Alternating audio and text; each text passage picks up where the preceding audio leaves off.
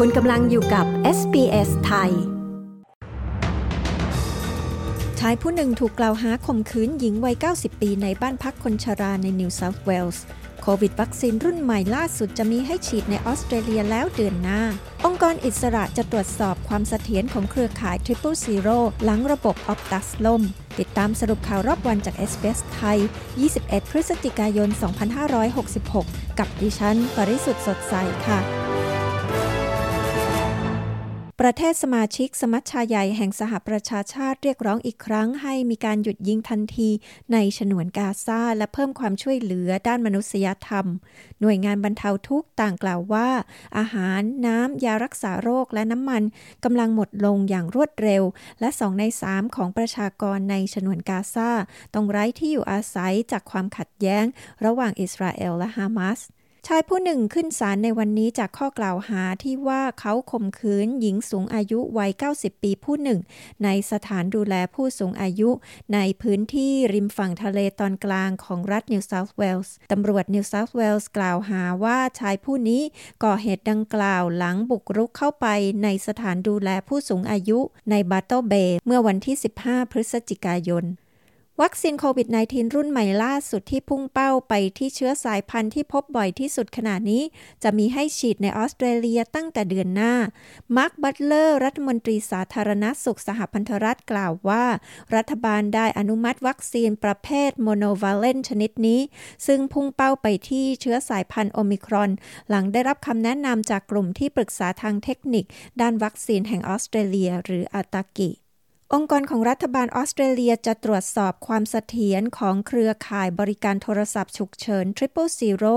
หลังเกิดเหตุระบบออปตัสล่มครั้งใหญ่ ที่ทำให้ประชาชนหลายร้อยคนไม่สามารถโทรศัพท์ขอความช่วยเหลือฉุกเฉินจาก Triple Zero ได้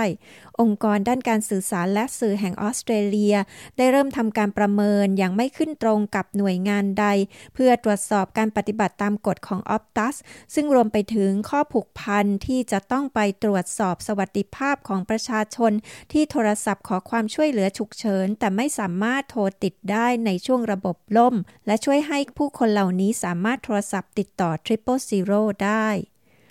องค์กรแองกริแคร์กล่าวว่าค่าที่อยู่อาศัยในออสเตรเลียสูงจนลูกจ้างที่ทำงานที่มีความจำเป็น ไม่มีกำลังจะจ่ายได้ในพื้นที่ที่พวกเขาทำงานอยู่ เคซี่แชมเบอร์ประธานกรรมการบริหารของแองกริแคร์ออสเตรเลียกล่าวว่า จากภาพสุ่มที่องค์กรได้สำรวจล่าสุดชี้ว่า แทบไม่มีพื้นที่ใดเลยในออสเตรเลีย ที่ค่าที่อยู่อาศัยอยู่ในระดับที่จ่ายได้สำหรับผู้ทำงานดูแลผู้สูงอายุผู้ทำงานด้านการดูแลเด็กปฐมวัย ผู้ทำงานทำความสะอาด พยาบาล และผู้ทำงานจำเป็นอื่น ๆ การสำรวจที่ร่วมกับบริษัทจัดอันดับความน่าเชื่อถือทางการเงิน Fitch ชี้ว่าผู้เป็นเจ้าของบ้านที่ชำระสินเชื่อบ้านล่าช้าอย่างน้อย 30 วัน ได้เพิ่มขึ้น 9%ในช่วงไตรมาสเดือนกันยายน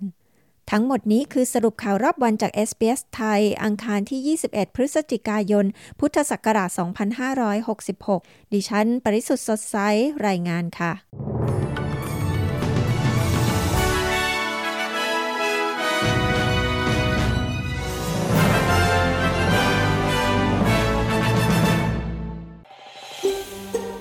ฟังเรื่องราวน่าสนใจแบบนี้อีกใช่ไหม